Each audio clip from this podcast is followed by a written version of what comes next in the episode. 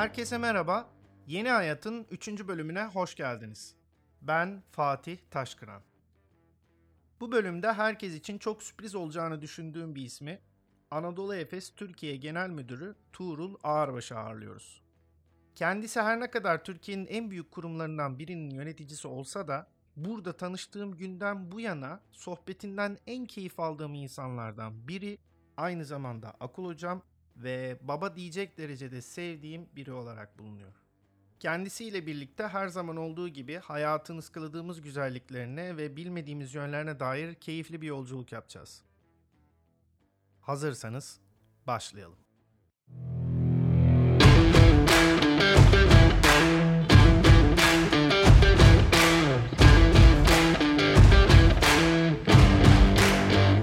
Hoş geldiniz. Hoş bulduk. Merhaba Fatih. Teşekkür ediyorum beni davet ettiğin için. Ben de teşekkür ederim katıldığınız için. Nasıl geçiyor hayat bu pandemi günlerinde? Birçoğumuz gibi evde geçiyor. Ee, evlerden çalışıyoruz ve neredeyse e, çok az çıkıyoruz. İş için neredeyse hiç çıkmıyoruz. Ee, onun dışında bütün işlerimizi evlerden götürüyoruz. Ama farklı deneyimler yaşıyoruz, farklı şeyler öğreniyoruz, farklı hobiler geliştiriyoruz. Çok mu zor geçiyor? Ee, insanlarla beraber olmak dışında, insanlarla yakın olmak dışında çok da büyük bir problem yok. Başka şeylerden mutlu olmaya çalışıyoruz. Özellikle sağlık ve mental olarak kendimizi iyi korumaya çalışıyoruz, iyi tutmaya çalışıyoruz. Şu ana kadar da başarılı gittiğimizi düşünüyorum. İyi bakalım. Yani benim bu pandemi sürecinde gözlemlediğim birkaç psikoloji birden var. İlk etapta e, evlere kapanma söz konusu olunca ben de kendim için bunu bir fırsat olarak görmüştüm.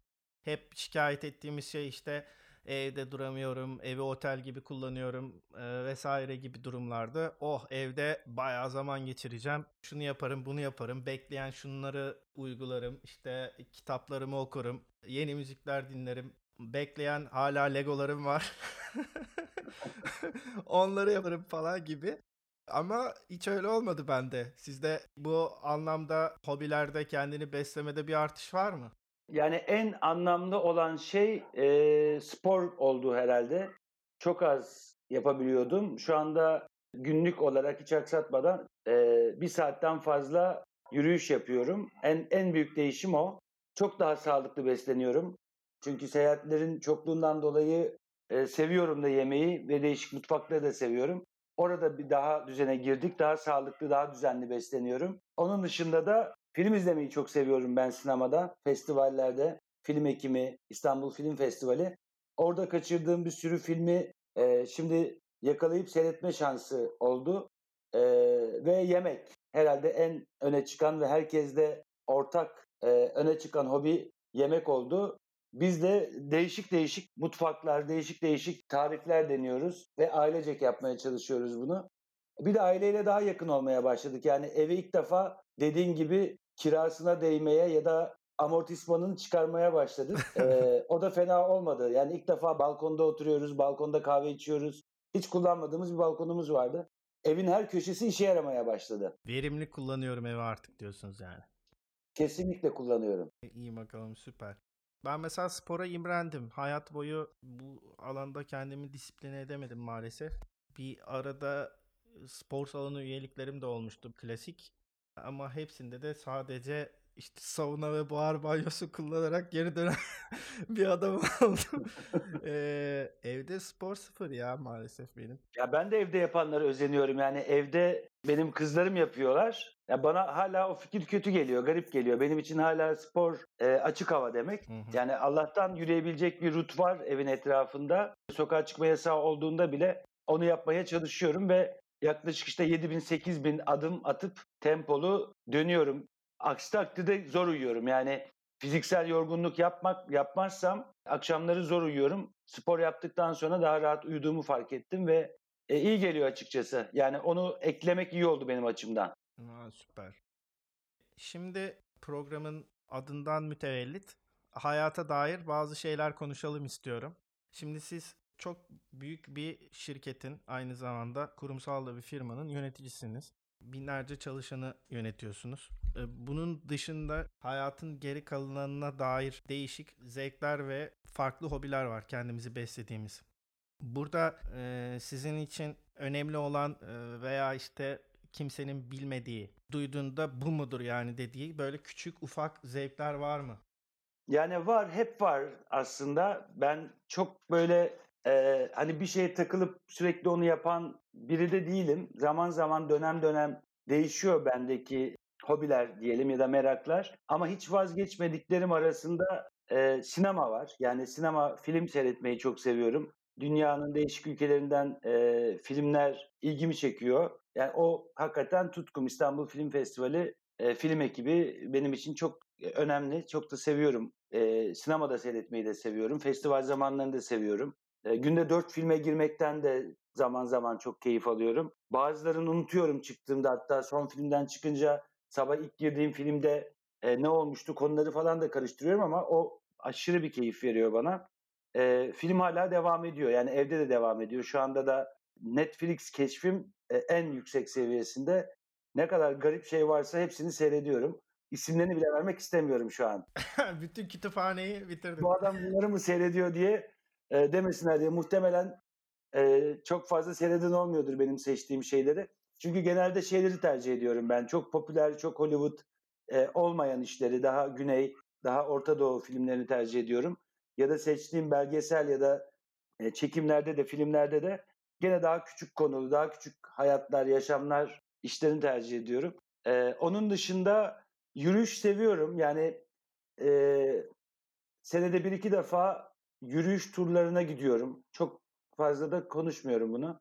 Ee, örneğin geçen sene 7 gün süren bir yürüyüşe gitmiştim. Bu sene de gene planlarımız vardı. Bilmiyorum gidebilir miyiz? Ekim, Ekim'de e, yaklaşık günde 10-15 kilometre yürüyerek bir şehirden diğer bir şehre yürüyorum. Bu bazen Türkiye'de bazen yurt dışında oluyor. Türkiye'de de e, gene her sene bir ya da iki tane e, işte bundan önce Baksı oldu, Van oldu, e, Konya oldu. Bazen Göbekli Tepe oluyor, bazen e, Çatalhöyük oluyor, e, bazen e, Selçuklu dönemi mimarisi oluyor. Hani çok mu iyi anlıyorsun, çıkıp konuşma yapabilir misin? Hayır yapamam. Ama gittiğim zaman keyif almaya çalıştığım, gittiğimde gördüğümde keyif alacağım işler beni heyecanlandırıyor. E, daha çok herkesin gittiği değil, daha kıyıda köşede kalmış yerler ilgimi çekiyor. İşte Baksı Müzesi onlardan bir tanesiydi. Yani Bayburt'a gidip Baksı'da 2-3 gün geçirmek, orada yürümek, köylerde, orada köyde muhtarla tanışmak, iletişimde olmak e, bana iyi geliyor. Yemek ilginç benim için. Yani yemek her zaman çok önde oldu. Evlendiğimden beri açıkçası. E, evlendiğimde e, eşimin yemek yapamadığını keşfedince bu işi ele aldım. Şimdi eşim çok çok daha iyi yemek yapıyor benden ama hala mutfağa girip kafamı boşalttığım çok oluyor hafta sonları ve aileyle bu işi yapmaktan çok mutlu oluyorum. Daha önce iki tane şeye sarmıştım. Şu anda çok yapamıyorum. Bir tanesi cam üfleme. Aa, bunları hiç bilmiyordum. Evet. E, yani çeşitli takıntılarım var. Örneğin Wimbledon takıntım var. Her sene gitmek isteyeceğim bir faaliyet. Geçen geçen sene tekrar gittik ve e, kapıda 8 saat bekleyerek maç seyrettik ve benim hani hayatımda çocuk gibi olduğum günlerden bir tanesiydi. Sabahtan akşama kadar o maçtan o maça gidip tenis maçı seyrettik. Ee, onun dışında en son söylediğimde çok fazla üzerine duramadım ama çok sevdiğim cam üfleme var. Ee, İstanbul'da, Riva'da, cam ocağında özellikle daha Rusya'dayken gidip e, yaptığım ve sevdiğim bir iş cam üfleme. Şu anda çok fırsat bulamıyorum. İkincisi de kilim. E, onu da çok kimse bilmez. Kilim yapmayı, kilimleri çok seviyorum. Yani özellikle yörük kilimlerini. Hatta yörük kilimlerinin olduğu köyleri öğrendim. O köylere gittim. O köylülerle tanıştım. Yörüklerle tanıştım. Çanakkale tarafında, Van tarafında. Özellikle aşiret kilimleri çok ilgimi çekiyor. O meraktan dolayı da kilim yapmayı da öğrenmiştim ama gene çok fırsat bulamıyorum ama hani böyle şeylerim var, planlarım var ileride böyle kilim dokumak, cam üflemek gibi e, hobilerim var en azından. Ben bunları bilmiyordum. Mesela bu kadar uzun yürüyüş parkurların Türkiye'de olduğunu bilmiyordum. Enteresanmış. Evet. Bir de e, cam üfleme falan da mesela enteresan. Peki cam işinde bir böyle mavili ve şeffaflı dalgalı bir tarz var. Çeşme Bülbül. Ah evet evet. O tarz şeyler mi yapıyorsunuz yoksa? Yok ben düzlerini yapıyorum. O boyuta gelmek için çok usta olmak lazım. Yani onlar tabii zamanın e, Beykoz ustaları deniyor o Çeşme Bülbül ustalarına. O Paşabahçe zamanından kalan bir ustalık hatta Osmanlı dönemi şeyleri onlar. Ben de çok çok seviyorum mavi döner çizgili Çeşme Bülbül işlerini. Hatta koleksiyon parçaları falan diye de biliyorum. Yani hani çok öyle işlere merakım yok ama çok cam toplayan var. Yani cam Evet. Osmanlı dönemi, Paşabahçe, e, Beykoz ustaların işlerini toplayan var. Çok da kalmamıştır diye tahmin ediyorum. Yani el işçiliği, kilim işçiliği, cam ustalığı gittikçe azalan işler bunlar. Ama ben hakikaten çok camı seviyorum. Yani cam bana çok çok iyi geliyor. Çok sevdiğim bir e, uğraş. Yani camla ilgili her şeyi çok seviyorum. Belki de işimizin biri olmasından da kaynaklıdır. Bütün cam şişeden kaynaklı bir şey de olabilir bilmiyorum. Kilimde ilgimi çeken şey de aslında kilim motiflerinin hikayeleriydi. Her bir yörenin, her bir aşiretin, her bir bölgenin kullandığı motifler var ve her bir kilim aslında bir kitap gibi o motiflerle bir hikaye anlatıyor. İşte eli belinde, hayat ağacı, akrep, orada onu dokuyan kızların, genç kızların, kadınların hayalleri, hikayeleri o kilimlerde ve renkler tabii çok ilginç. Her bölgenin bölgede yetişen bitkilere, köklere ya da o bölgedeki coğrafyadaki taşların renklerine göre şekilleniyor. Motifler ve renkler ve o doğal boyama, kökten boyama, taştan boyama ilgimi çekiyor yani. Renkler ilgimi çekiyor. Ben bu hikaye olayını duymuştum daha önceden. Yani her kilimin bir hikaye anlattığını vesaire. Ama tabii bunlar mesela bizim için gözden kaçan şeyler hayatın içinde. Evet. Sizin peki böyle hayatınızda milat olan, hayatınızı değiştiren bir takım olay veya ya bunu yaşadım ve bundan sonra her şey bambaşka oldu, her şey değişti dediğiniz bir şey var mı? Çok, çok var. Yani ben 35 yaşını beklemedim herhalde. Ee, hayat, yani ben hayatımı değiştirmek için uğraşıyorum gibi geliyor bana. Yani bir hayatımdaki en büyük değişim ve dönüşümün olduğu zaman Rusya'ya gitmekti herhalde. Yani Rusya kararı. Yani bir sürü şey var. Ben evlendiğimde de çok şaşırmıştım. Allah Allah falan olmuştum. Çocuğum olduğumda da çok şaşırmıştım. Yani bir sürü şey zaten doğal olarak dönüşüyor orada. Yani onları sen de yaşadın, bir sürü insan da yaşadı ama karakter olarak ya da kişilik olarak zaten dönmek zorundasın oradaki şeylerde. İşte ya da dönmüyorsan kırılıyor bir yerde ve senin dediğin gibi büyük dönüşüme geçiyor. Evet. Benim hayatımda ve beni en çok etkileyen ve değişimimi körükleyen şey Rusya kararıydı. Rusya'da ne değişti hayatımda? Her şey yani dünyaya bakışım, insanlara bakışım, e, hiyerarşiye bakışım. Aslında biraz bu pandemi de öyle. Yani geçenlerde onu düşünüyordum. Pandemi de insanlara şeyi öğretti biraz. Zengin, fakir, batı, doğu, büyük, küçük olmadan ya da gelir grubuna bağlı olmadan herkesin bir şeyden etkilenebileceği ve herkesin aynı şeyleri yapması gerektiği, korunması gerektiği, dikkatli olması gerektiği, destek olması gerektiği, iyilik yapması gerektiği gibi bir sürü kavram daha bold, daha büyük bir şekilde hayatımıza girdi. Benim için de Rusya öyle oldu.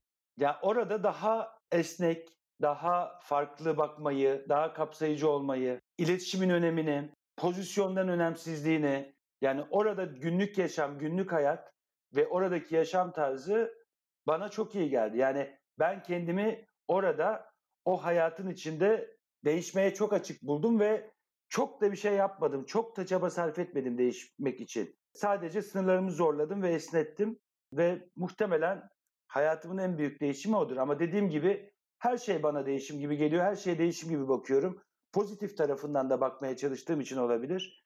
İşte kızımın üniversiteye gitmesi benim için çok büyük bir değişim. Diğer kızımın şu anda üniversiteye hazırlanıyor olması çok büyük değişim. Üç ay sonra evde e, kızlarımın olmaması bile çok büyük bir değişim. Yani ben her şeyden böyle yeni yaşamda, yeni hayatta neler beni bekliyor diye merak ediyorum ve etkileniyorum bunlardan. Ya bu değişim ve dönüşüm mevzusu enteresan bir konu. Ben mesela yıllarca bütün e, böyle arkadaş ortamlarında tartışmalarımda da şeyi savunan taraftandım. İnsanlar değişmez. Hani bir de bir klasik lafımız vardır ya bizim yedisinde neyse yetmişinde odur diye. Evet. Yani oradan benim kastettiğim e, her zaman şeydi. Yani bir adam e, veya da bir kadın e, karakter ve kişilik özelliklerinde en temelde e, neyse e, onu pek değiştirmiyor hayat boyunca direniyor. Ama dönüşüm kimisi buna evrim der, kimisi başka bir ad takar ama dönüşüme sonsuz inanıyorum. İflah olmaz bir merakım var. Mesela sizde de gözlemlediğim o. Çok meraklısınız ve bu insanın gelişimine çok katkıda e, bulunan bir şey. Pişman olmamak da bunun bir parçası. Böylece sen zaman içerisinde eğer böyle bir merakın da varsa bambaşka bir insan oluyorsun. Mesela ben şimdi 18 yaş günlüğümü okudum. Bu programa başlarken programı anlatan bir kayıt yapayım diye e, günlüklerimden bahsederken bir bakayım dedim. Kendimden utandım yani 18 yaşında yazdıklarıma baktığımda. e, şimdi bambaşka bir adamım. 5 e, yıl önce bambaşka bir adamdım. Arkadaşlarınızda ve çevrenizde de oluyor. Yani siz o e, yürüdüğünüz hayat yolculuğunda ilerlerken bir noktadan bir noktaya geliyorsunuz ve yolda bir takım arkadaşlıklar, dostluklar kuruyorsunuz. Bazıları sizin ayrılmaz bir parçanız oluyor. Ama bunun sabit ve uzun ömürlü olması biraz da şeye bağlı oluyor. Yani siz ilerlerken e, o eğer kaldığı noktada sabit kalıyorsa bir süre sonra kopmaya başlıyorsunuz. Katılıyorum buna. Katılıyorum. Yani e... ve sonra bambaşka bir birileri oluyor hayatınızda. Bambaşka bambaşka derken ilerliyor. Ama hayat boyu kalan arkadaşlıklar ve dostluklar ki benim sayısı çok fazla değildir.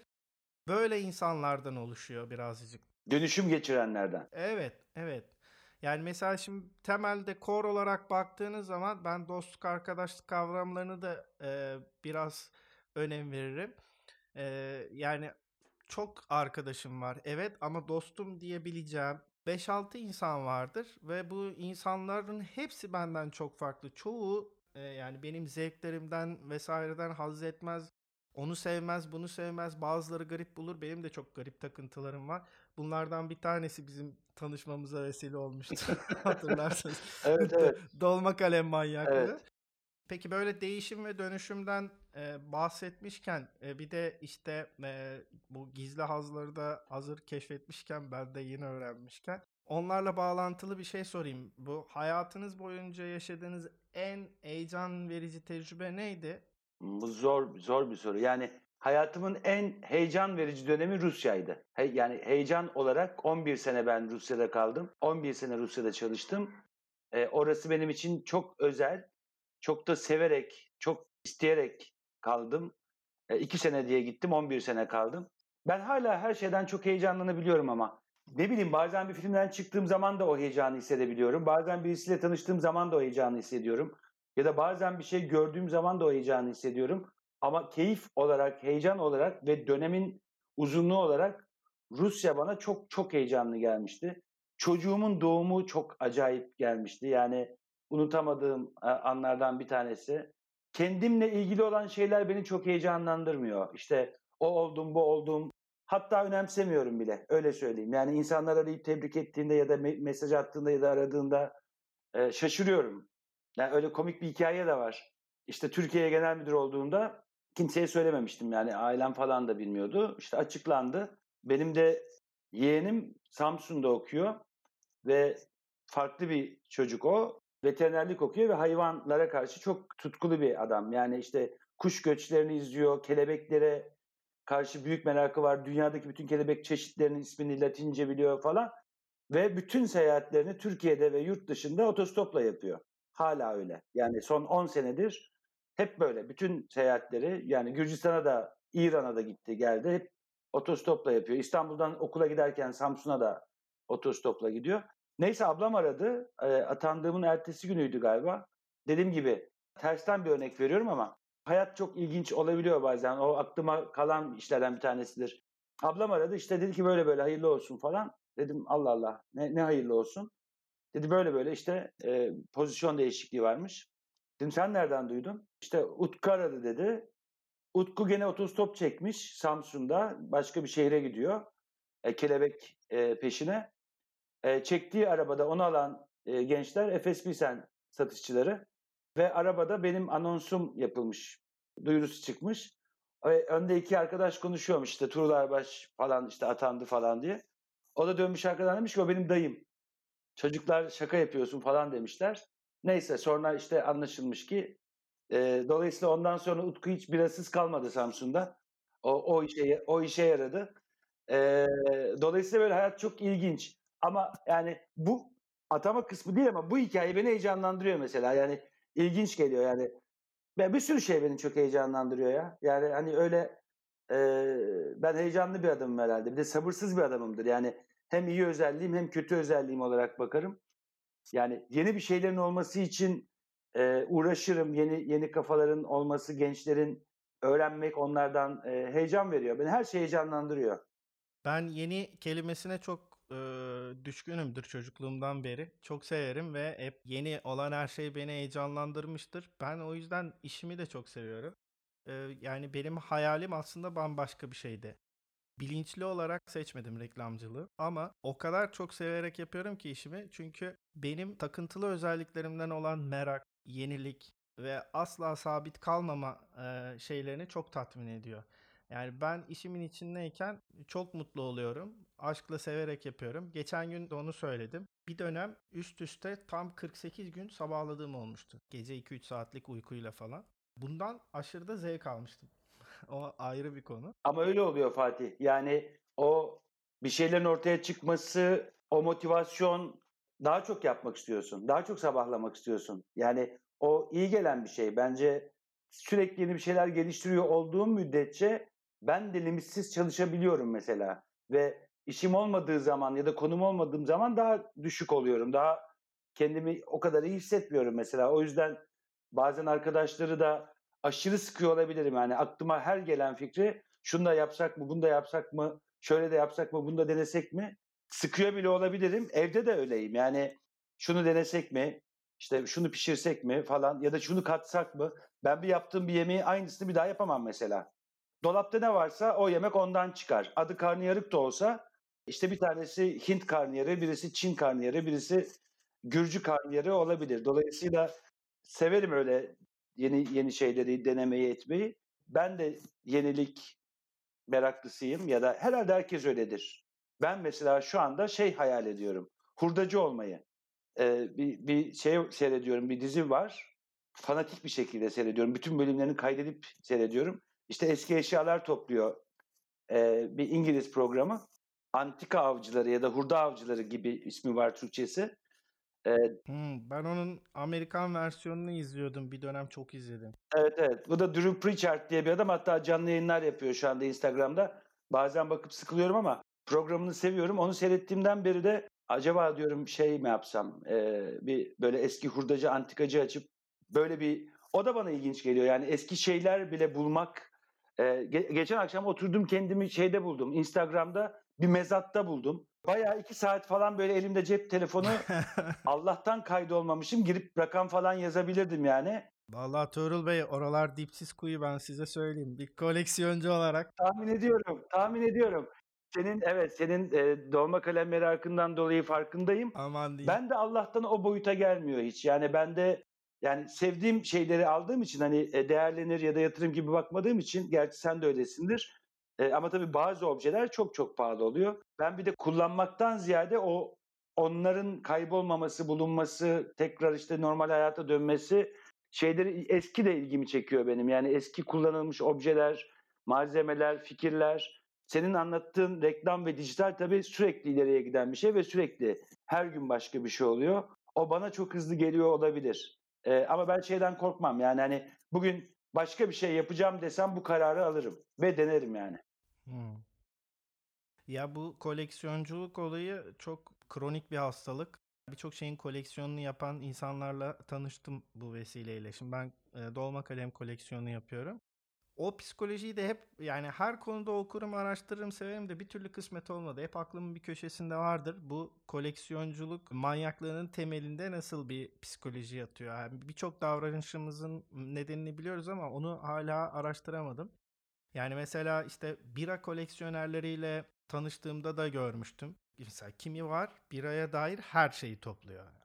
Ama her şey yani şişeleri topluyor, bardakları topluyor, bardak altlıklarını, e, buzdolaplı toplayan var, şey var. E, bu bira musluklarını toplayan var. Kule. Ya inanılmaz. Mesela başka işte Coca-Cola koleksiyonerleri var. Coca-Cola ile ilgili her şeyi topluyor. Yani üstünde herhangi bir şekilde Coca-Cola logosu olan her şey o adam için bir koleksiyon nesnesi. Bambaşka insanlarla karşılaştım ve dedim ki ben çok normal bir insanım ya. Evet ben, ben iyiymişim. Anormal değilim yani. Ee, ben artık takıntılı biri değilim. Yok yok kesinlikle falan. Kendimi suçlu hissediyordum. Tamamen ondan arındım yani. Ama bunu koleksiyon yapan herkeste gördüm. Ve sonu olmayan bir girdap kaptıran bayağı gidiyor yani. Burada evliliklerini bitirenler, servetini harcayanlar falan var. Evet evet. Her şey tadında güzel. Peki sizin bu basit ve gizli zevklerinizden biraz bahsettik. Diyelim ki bunların hepsini alacağız elinizden. Bir tane olmak zorunda. O ne olurdu? Sinema. Sinemadan vazgeçmem. Vazgeçmem. Evet yani. Cam üflemeyi bırakır mısınız? Bırakırım hepsini. Bırakabilirim. Yani yani şimdi şey var. Sinema hakikaten benim hayatımı da değiştirmiştir diye tahmin ediyorum. Yani, yani hala bile etkileniyorum. İşte geçenlerde bir film seyrettim. Ee, Lübnan'da rap yapan gençlerin hikayesi belgesel tadında çok güzel bir film. Yani hala bu dönemde insanların rap yapamadığını, yer altında ya da gizli rap müzik yaptığını, dinlediğini, konserlerine imkan verilmediğini düşündürtüyor ve daha fazla e, bir şeyler yapması gerektiğini, insanlara daha fazla en azından olduğun yerde, olduğun ülkede, çalıştığın işte yani zorluyor seni. Ufuk açıyor belki de ya da bazen çok acayip yaşamlar görüyorsun. Onun da bir parçası olmak istemiyorsun. Yani e, olmak istediğin yerler, olmak istemediğin yerler, katkıda bulunmak istediğin şeyler, parçası olmak istediğin anlar ya da ne bileyim yani herhalde filmden vazgeçmezdim. Çünkü koleksiyon işi bir şekilde senin dediğin gibi çok ekstrem boyutlara da gidebiliyor. Ama taş koleksiyonu da yapabiliyorsun. Yani koleksiyon keyfi bence e, insanlara kendilerini çok iyi hissettiren ve özellikle aynı konuda konuşmak istediğin insanlarla bir arada olmanı gerektiren bir şey ve dünyaya bence bakışını da değiştiren bir şey. Bazıları tabii bu konuya çok büyük paralar, çok büyük zamanlar harcıyor. İş, işlerini bırakanlar var. E, benim de tanıdığım birkaç kişi var öyle. Öyle mutlu. Sonuçta insanlar mutluluk alanlarını kendilerini belirliyor. Kimisi gezerek mutlu oluyor, kimisi alarak mutlu oluyor, kimisi koleksiyon yaparak mutlu oluyor, kimisi resim yaparak mutlu oluyor. E, hobisi olmak bence e, çok doğru bir şey yani, iyi bir şey. Yani sinema da biraz kitap gibi aslında. İnsan bir kitaba girdiği gibi çıkmaz diye bir laf var ya. Evet. Filmler de öyle. Eğer e, sinemaya e, sabit bir boş vakit zaman geçirme aracı e, olarak bakarsanız her şeyde olduğu gibi düz düz filmler izleyip düz adam olarak güzeldi veya kötüydü diye ya da sığ yorumlar yapabilirsiniz ama e, ben de mesela e, filmlerde belki mesleki deformasyon da vardır. Şeylerine çok takarım. Jeneriklerine çok takarım. Filmlerin en çok müzikleri beni etkiler. Müziklerine çok odaklanırım.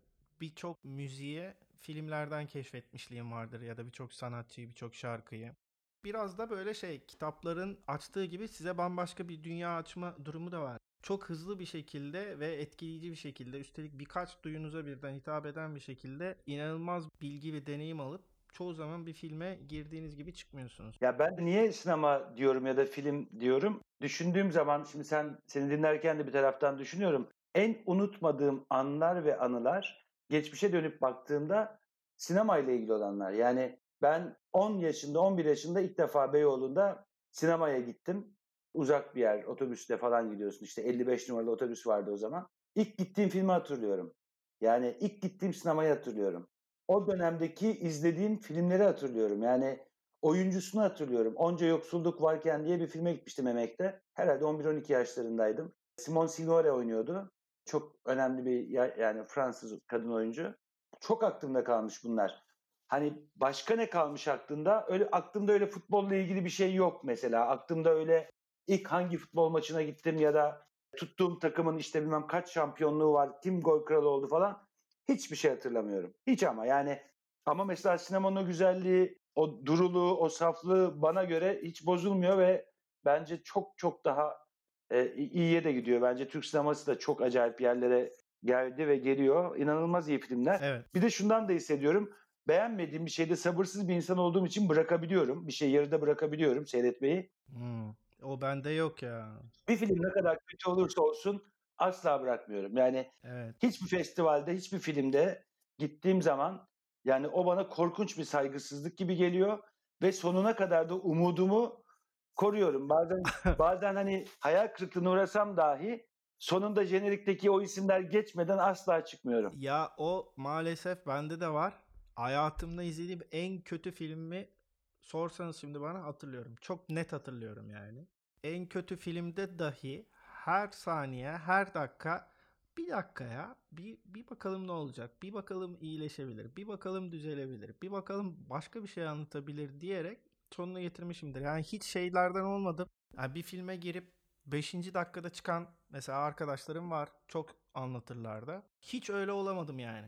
Hep böyle dibine kadar gidip merak edip e, sonunu getiririm. O jenerik izlemeyi de ayrıca severim. Oradan çıkan acayip hikayeler de olabiliyor mutlaka siz de yaşamışsınızdır. Yani bambaşka isimler görüyorsun, bambaşka şeyler görüyorsun. Enteresan bir deneyim o gerçekten. Peki bu çocukluktan bahsetmişken çocukluğunuza dair en özlediğiniz şey nedir? Yani herhalde çocukluğumun e, belirli bir dönem ya da belirli bir olay değil ama o dönemki saflık ve ilişki düzeyi yani mahalle kültürü aklımda kalan en önemli şey. Hala işte bütün o komşularla yaşananlar, komşuların isimleri, oradaki anılar en çok aklımda kalanlar. Mahalledeki oyunlar, hala görüştüğüm mahalleden arkadaşlarım var benim. Yani ilkokuldan arkadaşlarım var. Bir araya geldiğimizde konuştuğumuz, o anıları konuştuğumuz ilkokul öğretmenimle görüşüyorum mesela. Peki şey oluyor mu? E, bir araya geldiğinizde şimdi kocaman kocaman adamlarsınız. Bir araya geldiğinizde direkt o 5 yaşındaki çocuk oluyor musunuz? Olmuyoruz ya, olmuyoruz. Yani şu andaki halimiz neyse o oluyoruz ve işte zaman zaman bir araya geliyoruz. Hala iletişimdeyiz de. Hem ilkokul hem ortaokul hem mahalleden. Aslında o zaman ne yapıyorsak o geyikleri bugünkü halimizde yapıyoruz. Normalde herkesle yapmayacağın geyikleri ben o arkadaşlarımla yapıyorum. Çünkü hani çok sık görüştüğümüz insanlar değil o arkadaşlar ama ilk arkadaşlarımız ve onlarla çok özel bir şey yaşadığımızı düşünüyorum. Çok garip.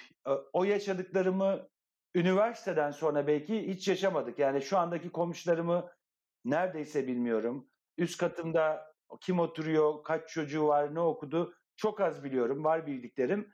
Yani o zamandan kalan arkadaşlarımın ailelerini, annelerini, babalarını, ablalarını, ne yaptıklarını çok iyi bilirdik. Çok net bilirdik. Sanki mahalle beraber yaşardı. Beraber yatardı, beraber kalkardı. Yemeklere gidilirdi, televizyon seyretmeye gidilirdi. İlginçti. Kiminle kavga edeceğin, kimden fırça yiyeceğin her şey belliydi ve Hmm. acayip bir düzen vardı ve daha yavaş bir hayat vardı. Belki de hani özlem o samimiyet, o saflık ve yavaşlıktı belki de. Şimdi her şey çok hızlı. Ben mesela babaannem ve dedemle büyüdüm. Rahmetlerle aramda e, tabii ki korkunç bir kuşak farkı vardı. Dolayısıyla böyle değişik bir çocukluk ve ergenlik geçirdim. Dedem mesela benim çok sert bir karaktere sahip bir kişilikti ve böyle çekinirdiniz ondan ve ciddi bir duruşu vardı, tarzı vardı. Ee, ve hiçbir zaman işte ağzından ciddiyetin dışında hiçbir şeye hal ve tavır görmezdim. Ama ilkokul arkadaşı vardı. Onun da kahvehanesi vardı. Ayda bir, bir iki ayda bir onun yanına giderdi.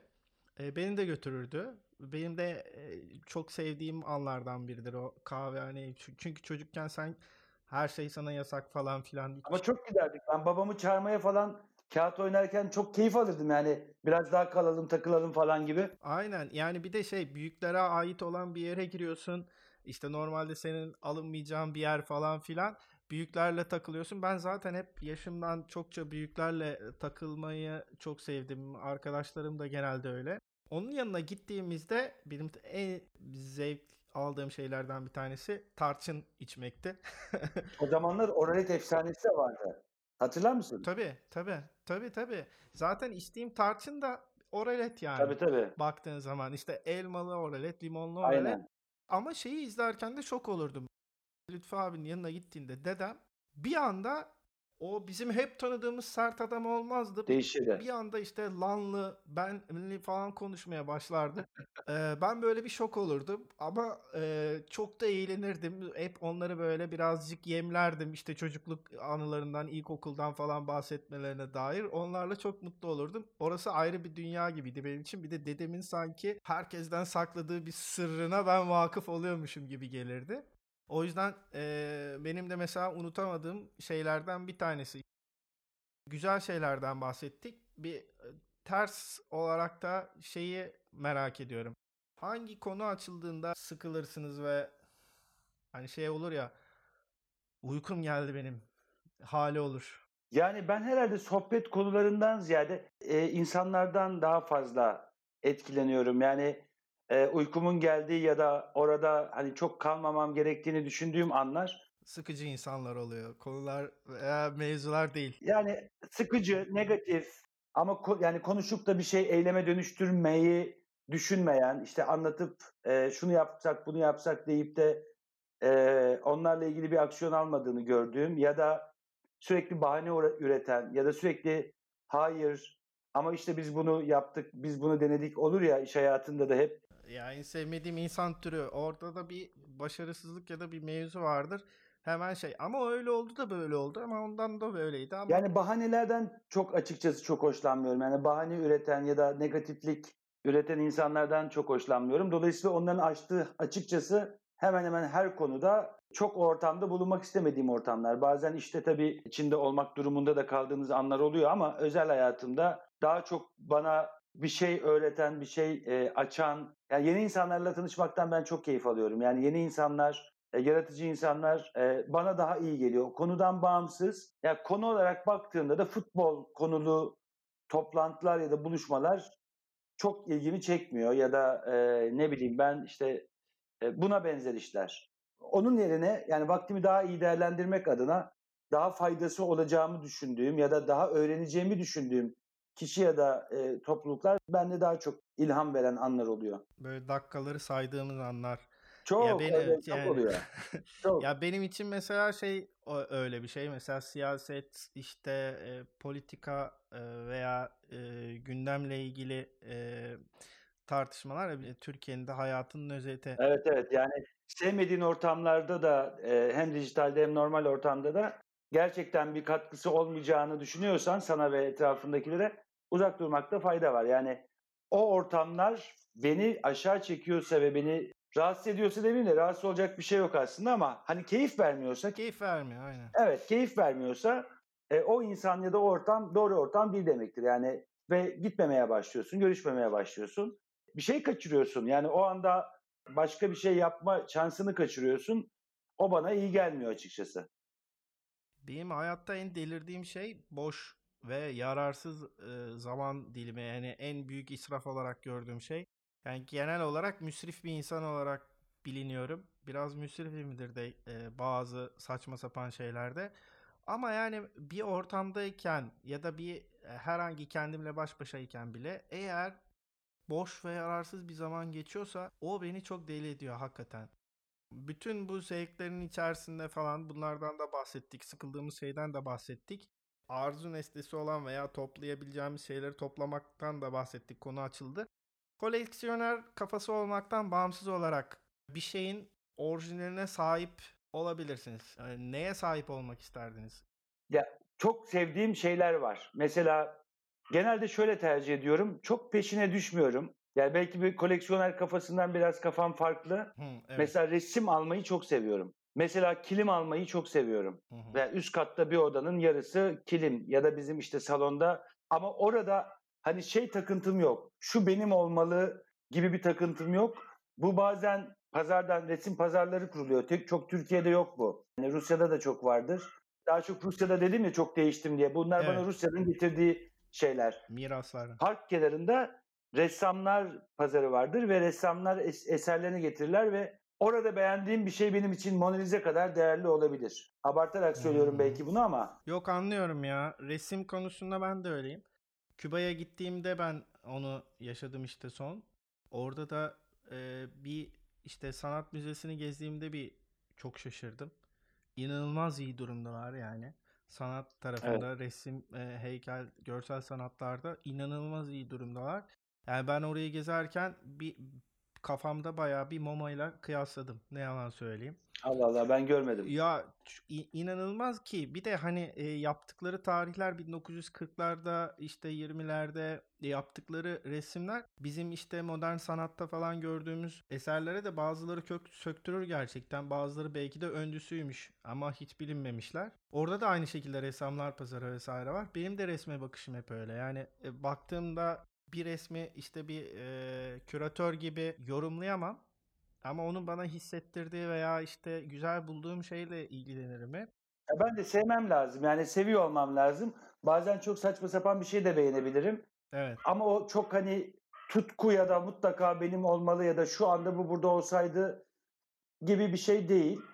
Nerede olsaydın na bir sürü cevap verebilirim. Nerede olmak isterdin? Daha kolay bir soru bana. Yani e, işte Tate Modern'i gezmek isterdim. Wimbledon'da gene Haziran sonu olsaydı oynanmak oynansaydı gene orada olmak isterdim. Yani olmak isteyeceğim yerler çok var. Keşke Final Four olsaydı Köln'de Efes'i seyretseydik çok isterdim. Yani daha çok okazyon benimkisi. O hmm. böyle objeden ziyade kafamda böyle daha çok şeyler oturuyor.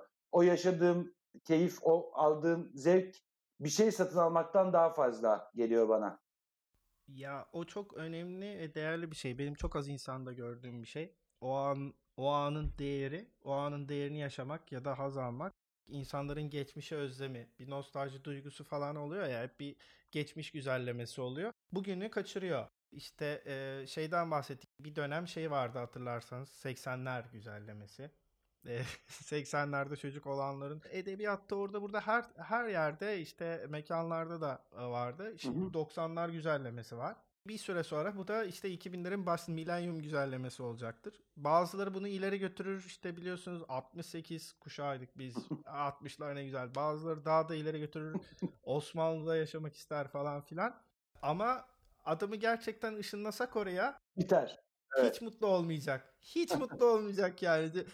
Yani 80'lerde olmak veya yaşamak isteyen o nostaljisi olan adam işte sosyal medyada döner. Bazen işte e, çevirmeli telefon fotoğrafı, e, işte taso fotoğrafı, işte ne bileyim Madonna fotoğrafı. Bunları hatırlamazsınız siz şimdi falan filan yapar. Ha, yok. Ya yani arkadaş peki o yok. çevirmeli telefonla yaşadığın tecrübeyi hatırlıyor musun ya? Yani bir, evet. ben bir yere aramak istiyorum. Arıyorum santrale konuşuyorum santral bağlanamıyor. Evet. Bekliyorsun. Tabii santral gece yarısı arıyordu mesela bizi telefonla. Evet. E, telefonunuz bağlandı. Şimdi konuşabilirsiniz. yani sen gündüz aramışsın ama gece bağlanıyor. Hatırlamıyorsun bir... yer adını. Evet evet ya bir anda darbeler oluyor. Bir anda işte salgın hastalıklar 900'lere gitse dünya savaşları onlar bunlar olacak. Ee, ve bayağı mutsuz olacak aslında ama şimdi mesela pandemide de o var ya ya işte biz de bambaşka bir şeyi tecrübe ediyoruz. Hiçbir neslin başına gelmeyen şey falan. Bu bizim başımıza geldi. Tarihe tanıklık ediyoruz. Ya güzel kardeşim yani senden önceki nesiller bunun 10 katını yaşadı ve bu imkanlara da sahip değildi yani. Bravo. E, o dönemde yaşasan ne olduğunu bilmeden ölecektin falan. Ee, o enteresan bir duygu da, gerçekten yani hiç ya, ya geçmişe özlem ya geleceğe özlem ama bu anı kaçırmak. Bu çok büyük bir kayıp. Tabii tabii. Bütün bu konuştuklarımızdan sonra e, dinleyenlere e, herkesin bilmesinde yarar gördüğünüz bir hayat tecrübesiyle bitirelim. Tövbe yarabbim. Bence sizin hepiniz bilmeniz gerekiyor. Edindiğim en önemli hayat tecrübesi. Bence hepimizin bildiği bir şeydir benim söyleyeceğim bir şey ya da düşündüğüm şey. Bence herkesin onu ne kadar kullandığı ya da ne kadar özümsediğiyle alakalı bir şey. E, zaten hani son yarım saattir de şey konuşuyoruz. Hayatın anını yaşa, o andan mutlu olmaya çalış. Evet. E, hobilerin olsun, bir şeylerle uğraş, meraklı ol, deneyimle. Yani her zaman hayatta, olduğumuz her yerde, her dönemde, her zamanda keyif alacak bir şeyler var. Yani bunu unutmamak lazım. Yani şu anda bile biz bir keyif alıyoruz. Yani hiç beklenmedik bir şekilde hayatımda hiç yapmadım ve yani dolayısıyla bilemiyorsun. Denemeden gör, bilme yani deneyimlemen lazım. Ben şey de derim herhalde yani e, deneyimlemek lazım, denemek lazım. Şeye takılmamak lazım. Başarısız oldum, olmadı, yapamayacağım. Ben onlara takılan bir insan değilim. Ba- tabii ki başarısız olacağız. Ben başarısız olmaktan da keyif almanın, öğrenmenin faydasının büyük olduğunu düşünüyorum. Dolayısıyla e, yeni şeyler denemek bence her zaman iyi. Korkmamak lazım. E, her şeyde başarılı olacağız diye bir şey yok. Her şeyde mutlu olacağız, keyif alacağız diye bir şey yok. Bunları yapmasaydık şu anda keyif aldığımız şeyleri bulamazdık bence. Kesinlikle. Ben ilk defa böyle bir yayına katılıyorum. Gayet de keyif aldım. Muhtemelen işte sebebi senin olman, sebebi soruların yapısı, soruların akışı bilemezdim yani. Hani yap denemekte fayda var her şeyi. Yani ben bunları birazcık da tarihe not düşmek olarak görüyorum. Çünkü geri döndüğümde baktığım zaman böyle e, yaptığım paylaşımlara, yazdığım yazılara ya da işte günlüğe düştüğüm notlara baktığımda da bunlar benim için çok önemli oluyor. Bence bu kayıt da çok önemli. Şu anda ürperdim yalnız Fatih. Şu ana kadar çok rahattım. Şu anda tedirgin oldum. Çok teşekkür ediyorum. Ben çok teşekkür Katıldığınız Fatih. için ağzınıza sağlık. Vakit ayırdınız. Böyle hayat tecrübelerini de paylaştınız. Çok çok sağ olasın. İnşallah umduğum gibi geçmiştir. Ee, ben keyif aldım. Sağ olasın. Valla ben de bir sürü şey öğrendim bilmediğim. Enteresan böyle bir gene merak uyandıracak şeyler de konuştuk. Bilmedikleriniz. Aynen öyle. Bunu bir rating şeyi olarak da kullanabiliriz yani. İlk defa buraya açıkladı falan şeklinde. Kim, kimsenin ilgisini çekeceğini çok zannetmiyorum ama e, göreceğiz bakalım. Olsun biz kendimiz için yapıyoruz. Aynen, aynen. Ee, başkaları da dinler ve bundan ufacık bir şey bile olsa kendine bir pay çıkartırsa ne mutlu bize. Ben de mutlu olurum. Sağ olasın. Çok teşekkürler. Ben teşekkür ederim. Teşekkür ediyorum. Hoşça kal. Ve böylece bir bölümün daha sonuna geldik. Farkındaysanız bölüm süreleri giderek uzuyor. Bu benim için her yeni bölümün inanılmaz geçtiği ve zamanın su gibi aktığı anlamına geliyor. Umarım bu yolculukta siz de benim kadar zevk alıyorsunuzdur. Her zaman olduğu gibi tüm platformlarda bizi takip etmeyi, yorumlarınızı bana göndermeyi unutmayın. Haydi selametle.